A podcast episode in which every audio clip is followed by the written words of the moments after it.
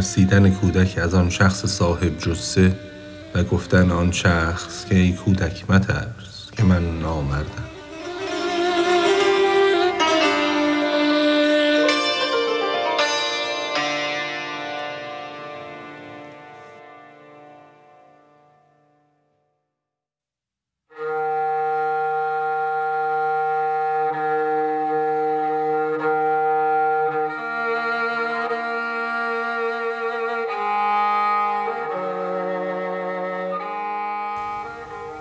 کنگ زفتی کودکی را یافت فرد. زرد شد کودک ز بیم قصد مرد. گفت ایمن باش ای زیبای من که تو خواهی بود بر بالای من.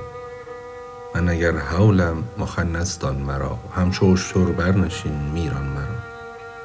صورت مردان و معنی این چنین از برون آدم درون دیو لعین. آن دهل را مانی ای زفت چو عاد که بر او آن شاخ را می کوفت باد. روبهی اشکار خود را باد داد بهر طبلی همچو خیک پر ز باد. چون ندید اندر دهل او فربهی گفت خوکی به از این خیک تهی. روبهان ترسند ز آواز دهل عاقلش چندان زند که لاتقل